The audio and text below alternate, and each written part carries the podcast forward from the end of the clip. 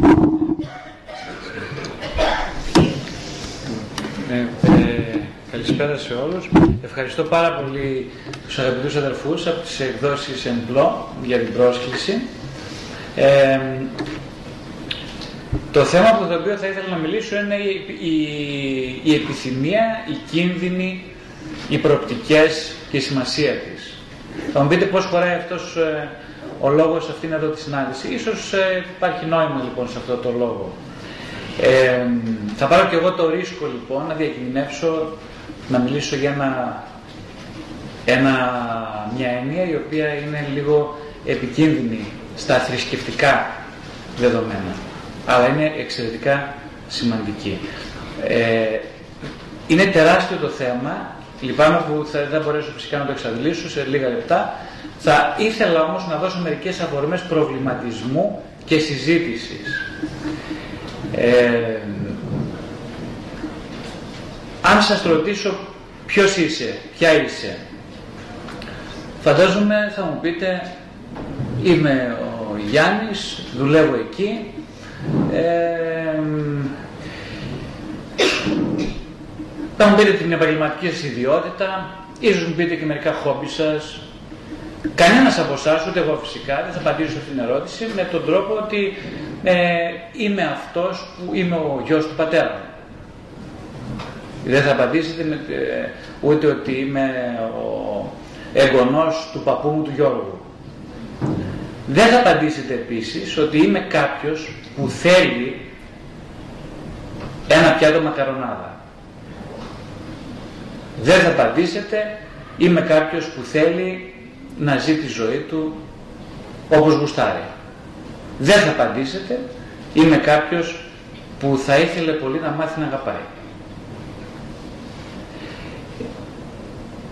Δεν ορίζουμε τον εαυτό μας, την ταυτότητά μας, σε σχέση με την επιθυμία, την ορίζουμε όμως σε σχέση με αυτό που ονομάζουμε, που νομίζουμε ότι είναι λειτουργικό, με τη λειτουργικότητα. Ε, εκείνο που θέλω να δείξω σήμερα είναι ότι συμβαίνει ακριβώς το αντίθετο. Εκείνο που ορίζει τη λειτουργικότητα είναι η επιθυμία μας. Δεν οριζούμε λοιπόν τον εαυτό μας ούτε σε σχέση με τους άλλους, ούτε σε σχέση με την επιθυμία μας. Στην ερώτηση Ποιος είσαι, δεν θα λέγαμε είμαι αυτός που επιθυμεί. Τι επιθυμείς όμως. Θα μου πείτε επιθυμώ ας πούμε ένα, ένα καλό αυτοκίνητο. Βλέπετε ότι μιλάμε πάλι για ένα θέλω που σχετίζεται με ένα αντικείμενο. Ε, αν σε ρωτήσω τι θέλεις θα μου πεις πάλι θέλω ένα αντικείμενο. Ο λόγος που θέλω, να, που θέλω και θεωρώ σημαντικό να μιλάμε, όχι εμείς οι ψυχολόγοι, αλλά όσοι, όσοι αναμειγνύονται με θέματα που αφορούν τον Χριστό, ε, να μιλάμε για την επιθυμία είναι γιατί ακριβώς η επιθυμία είναι ο τρόπος με τον οποίο μπαίνουμε στη σχέση με τους άλλους και είναι ο τρόπος που επηρεαζόμαστε και επηρεάζουμε τη σχέση με τους άλλους. Όταν λέω επιθυμία τι εννοώ; Επιθυμία δεν είναι αυτό που θέλω. Επιθυμία είναι η συνάντηση με το πιο βαθύ μου είναι, με την πιο ριζική μου εσωτερικότητα, είναι το κάλεσμα της αυτοπραγμάτωσης. Προϋποθέτει την επαγρύπνηση, την προσμονή. Είναι πολύ επικίνδυνο κάποιος να επιθυμεί. Γιατί κινδυνεύει να χαθεί ανά πάσα στιγμή.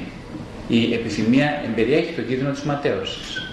Όταν επιθυμώ, ανά πάσα στιγμή μπορεί να ματαιωθώ.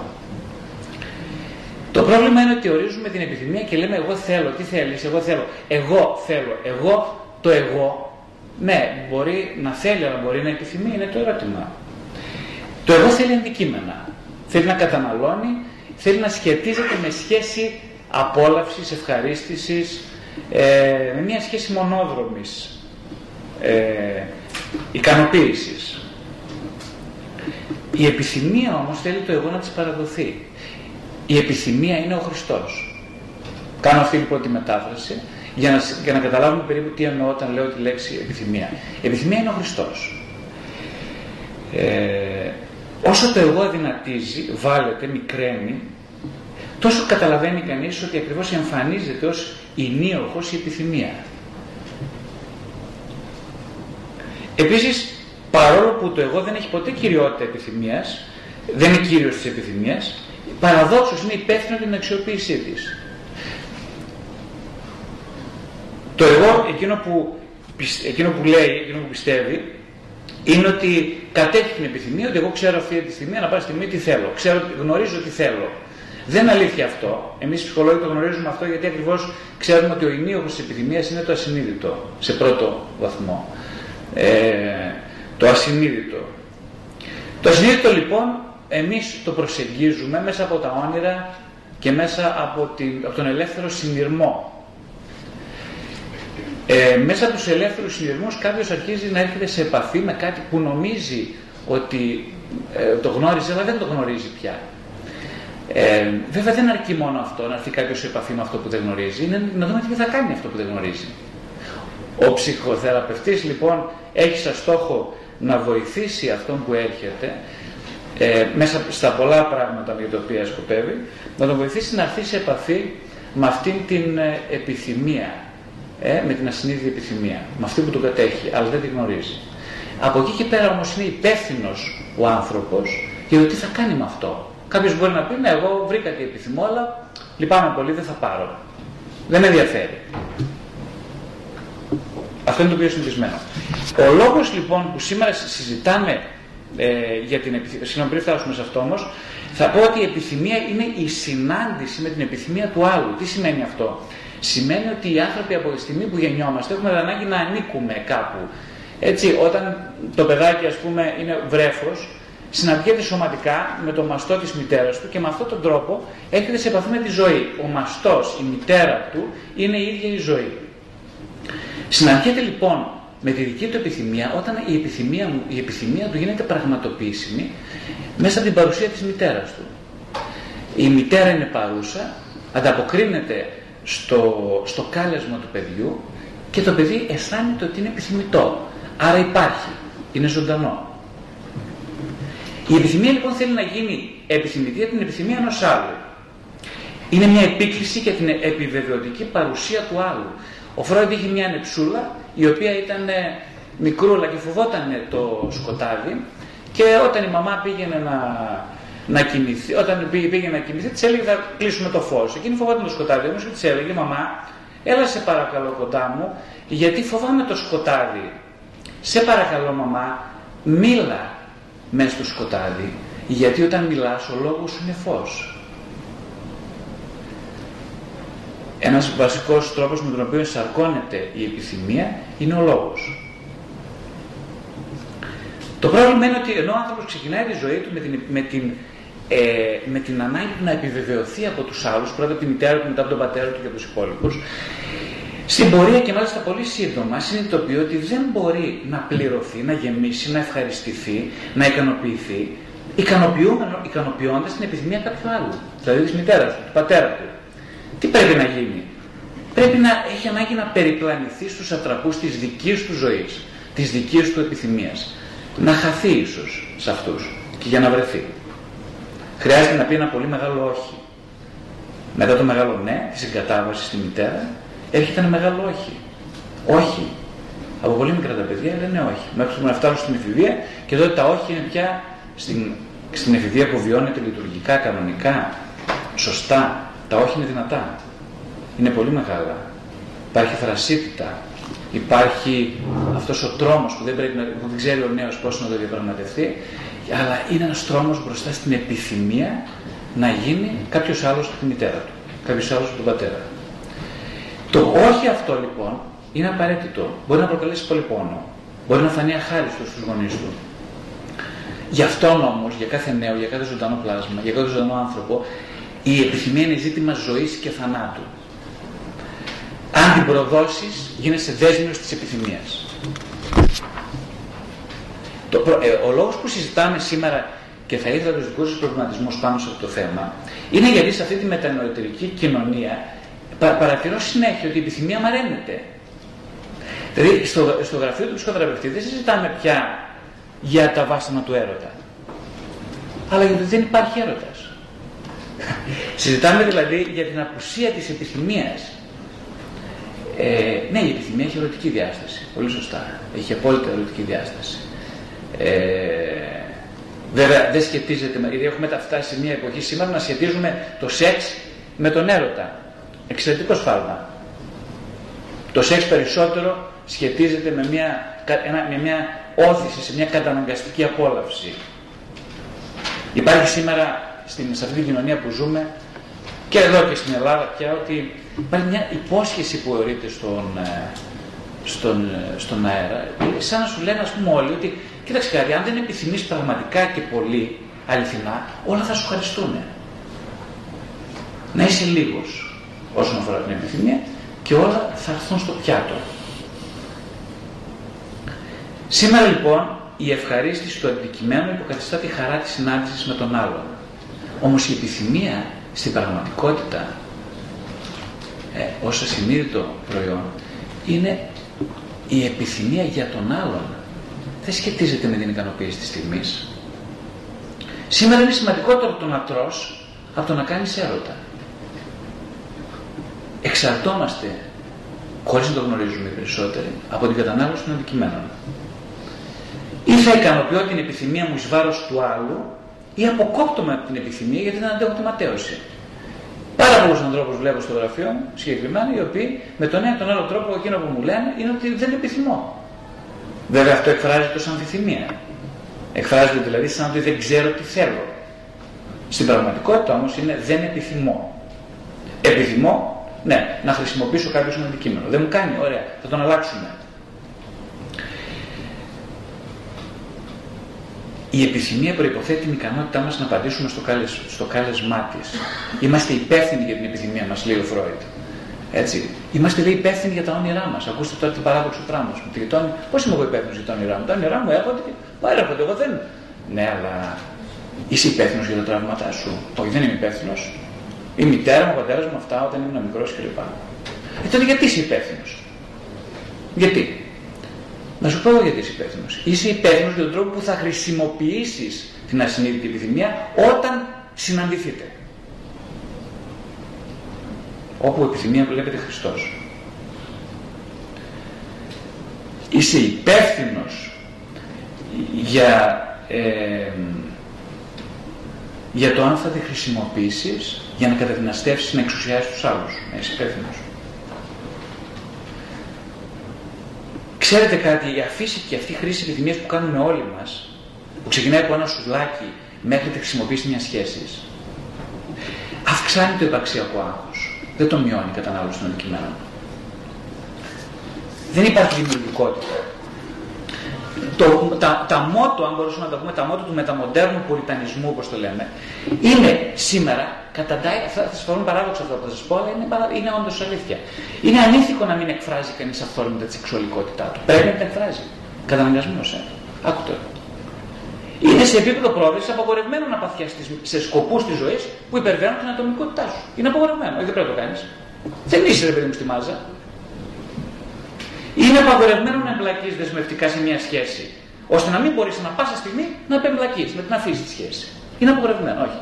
Ποιος εσύ, τι είσαι, τι είσαι, ποιο μοιάσμα είσαι; Είναι απαγορευμένο να δεσμευτείς σε έναν υπέρλογο σκοπό, σε έναν σκοπό που σε υπερβαίνει. Είναι απαγορευμένο αυτή η κοινωνία.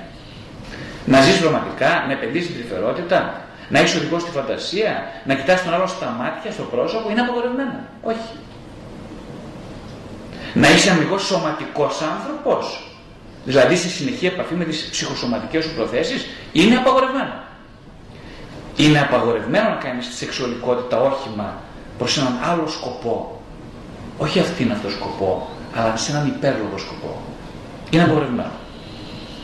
Το να κάνεις την ευτυχία των άλλων αυτό σκοπό της ζωής σου είναι απαγορευμένο.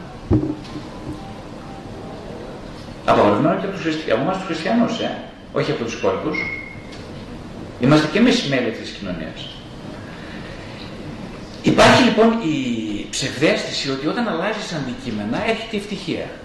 Ας πούμε, την η εποχή μας τι λέει; Η εποχή μας λέει ότι δεν σ' αρέσει ο σύντροφός σου. Παντρεύτηκες, δεν πειράζει, υπάρχει το διαζύγιο. Χωρίζουμε. Δεν σ' αρέσει το σχολείο, παιδί μου. Γίνεται bullying. Φεύγουμε από το σχολείο, πάμε σε άλλο. Μην ανησυχείς.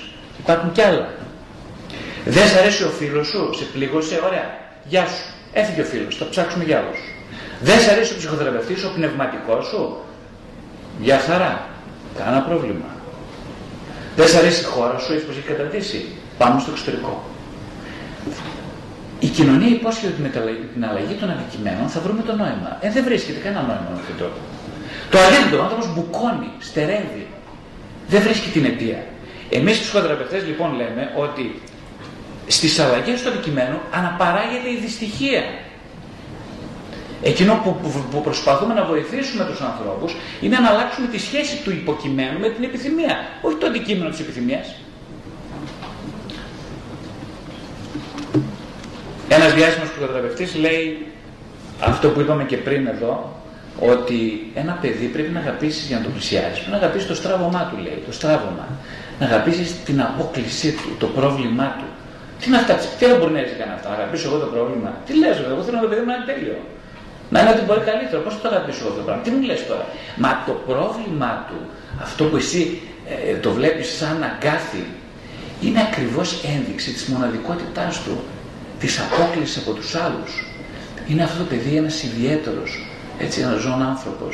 Και έτσι, αν δεν τον αγαπήσεις αυτό το στραβωμά στο ποδαράκι του, δεν πρόκειται να διεισδύσει την ουσία του. Δεν θα γίνει ένα πρόσωπο αυτό το παιδί για σένα. Ποτέ. Θα συνέχιζε να είναι ένα αντικείμενο όπως είναι όλα τα αντικείμενα στη ζωή σου και το παιδί σου. Ε, το μεγαλύτερο άγχος, αυτό που λέμε υπαρξιακό άγχος ή οντολογικό άγχος, είναι αποτέλεσμα εσωτερικών συγκρούσεων, συγκεκριμένα. Από τρεις πηγές πηγάζει το άγχος. Το πρώτο είναι ότι ο σήμερα, σημερινός άνθρωπος και πάντα ο άνθρωπος ε, φοβάται την αυτοπραγμάτωσή του. Γι' αυτό μιλάμε για επιθυμία. Δηλαδή ο άνθρωπος δεν φοβάται μήπως τυχόν ε, ε, φοβάται να έρθει σε επαφή με την επιθυμία γιατί μετά είναι υπεύθυνος για να δει θα την κάνει αυτή την επιθυμία. Πώς θα προχωρήσει μαζί της. Ε; Ε, είναι υπεύθυνος για να δει τις σημαντικές του εκκρεμότητες στη ζωή του. Όσο δεν τις βλέπει, νομίζω ότι κοιμάται ίσιο. Ψέματα, δεν κοιμάται ίσιο, είναι γεμάτο συμπτώματα. Ε, ε, είναι γεμάτος αρρώστιες. Είτε ψυχικές είτε σωματικές. Αυτή είναι η αλήθεια. Γι' αυτό έρχεται στον ψυχοθεραπευτή και στον ψυχίατρο. Γιατί δεν έχει συναντήσει την επιθυμία. Αποφεύγει τη συνάντηση με αυτήν την επιθυμία.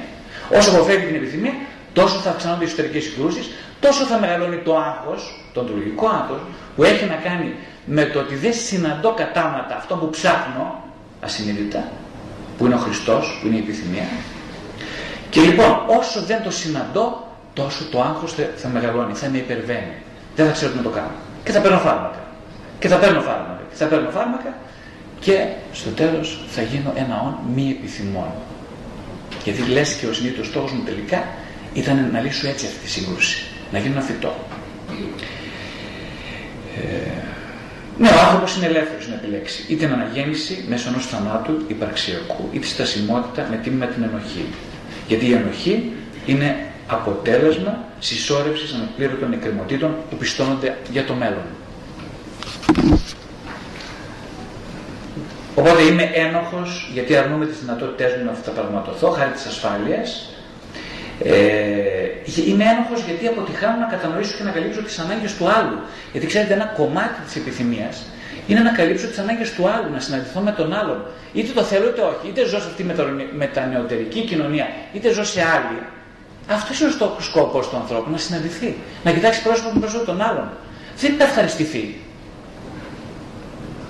Είναι να χαρεί. Και τέλος είμαι ένοχος γιατί είμαι αποκομμένος από τη φύση μου. Ποια είναι η φύση μου, ο Χριστός. Αυτή είναι η φύση μου. Αν αποκοπώ από αυτήν, όπως είπε πολύ ωραίο ο πατέρας Αλέξανδρος πριν, αν συνεργάζομαι με τον Χριστό, λες και είναι ένα κάδρο, ε, θα συνεργάζομαι με όλους σαν να είναι κάδρα. Δηλαδή πά, πάει η συνάντηση για πέταμα.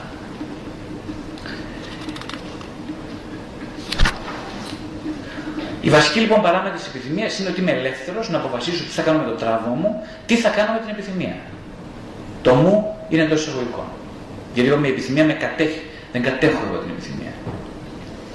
Ε, είμαι υπεύθυνος για τα όνειρά μου. Ένα βασική, μια πολύ βασική παράμετρος είναι η έλλειψη στην επιθυμία. Δηλαδή, εμείς νομίζουμε ότι ευχαριστημένοι και καλά θα είμαστε αν δεν έχουμε ελλείψει.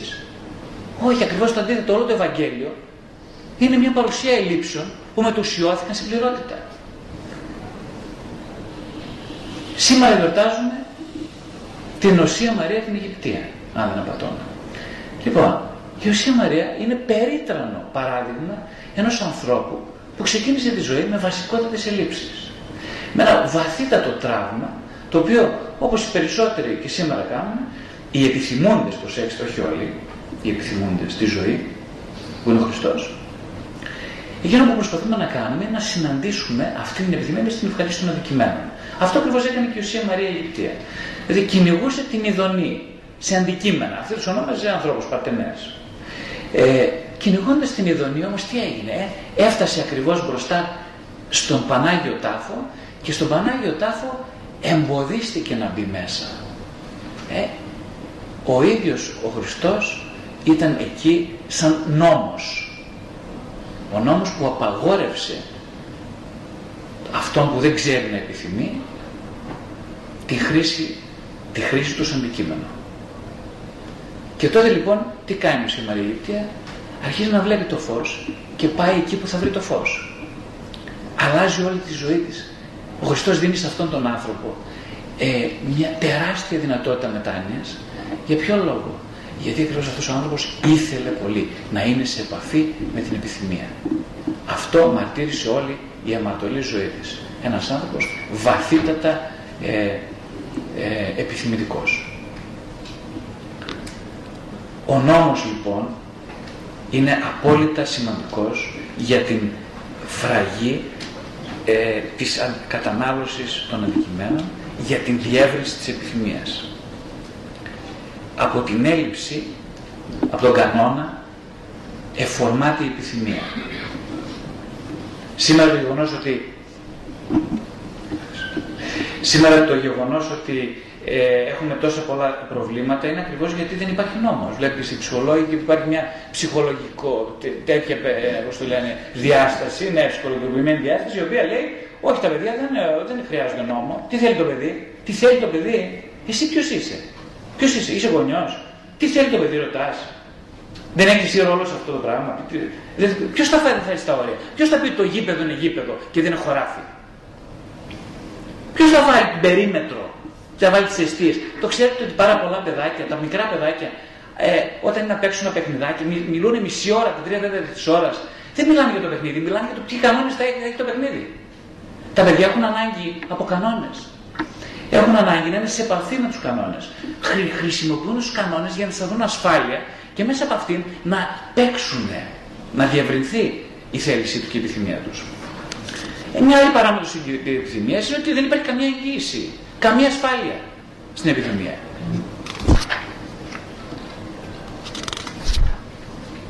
Η επιθυμία είναι ενσώματη. Είπαμε ότι ε, το, το μωρό έρχεται σε επαφή με το σώμα του, με την επιθυμία του, επειδή έχει μια μητέρα που το χαϊδεύει.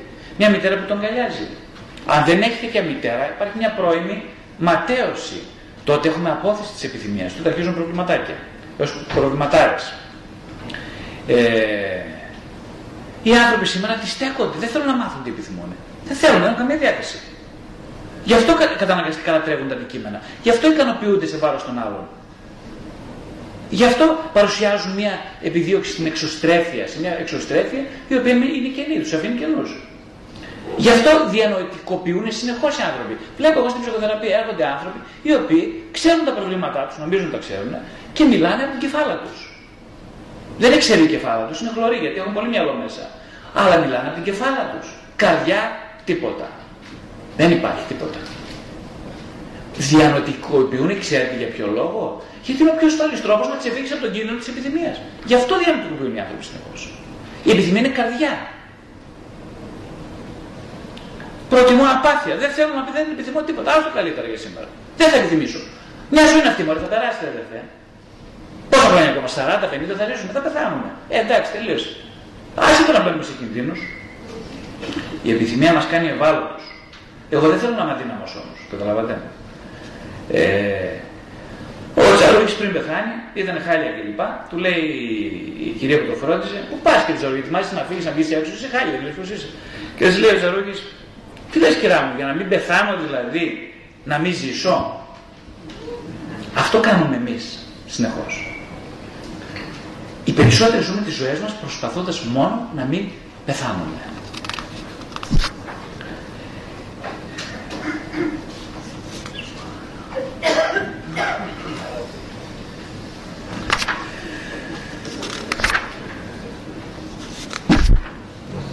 Λοιπόν, τι να δώσουν οι γονείς στα παιδιά τους; Οι γονείς στα παιδιά τους θα δώσουν τρία πράγματα για να κλείσουμε.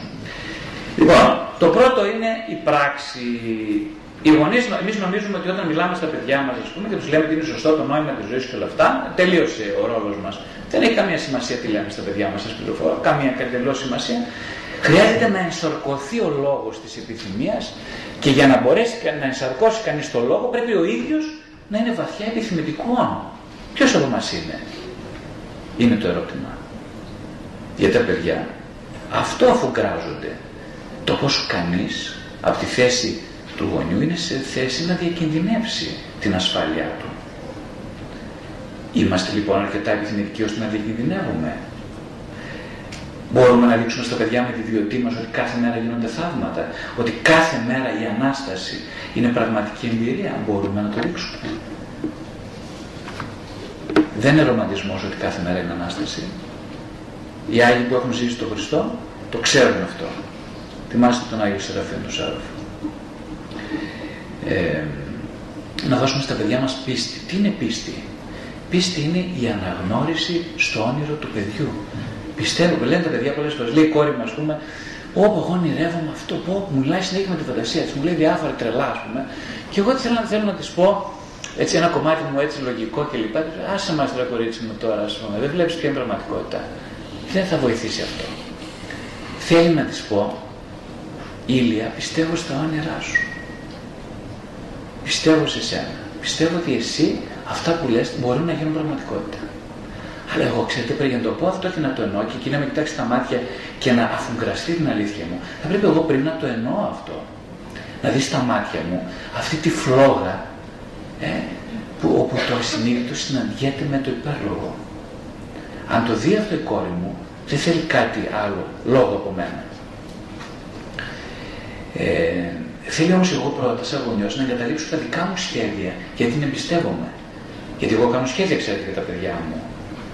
Αλλά χωρίς τον ξενοδόχο. Πόσο δύσκολο είναι ένας γονιός να μην έχει προσδοκίες.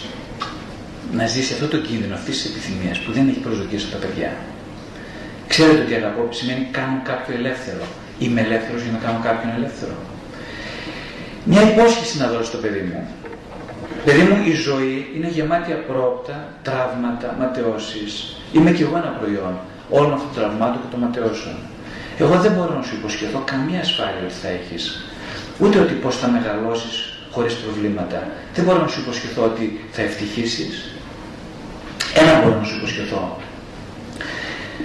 Ότι αν αφήσεις στην πάντα την αιμομυκτική απόλαυση του αντικειμένου, αν δηλαδή να πάρεις να ασχολείσαι 15 ώρες τη μέρα με το κομπιούτερ, με το φαΐ, με το σεξ αργότερα, τότε θα συναντήσεις αυτό, αυτόν που ψάχνεις.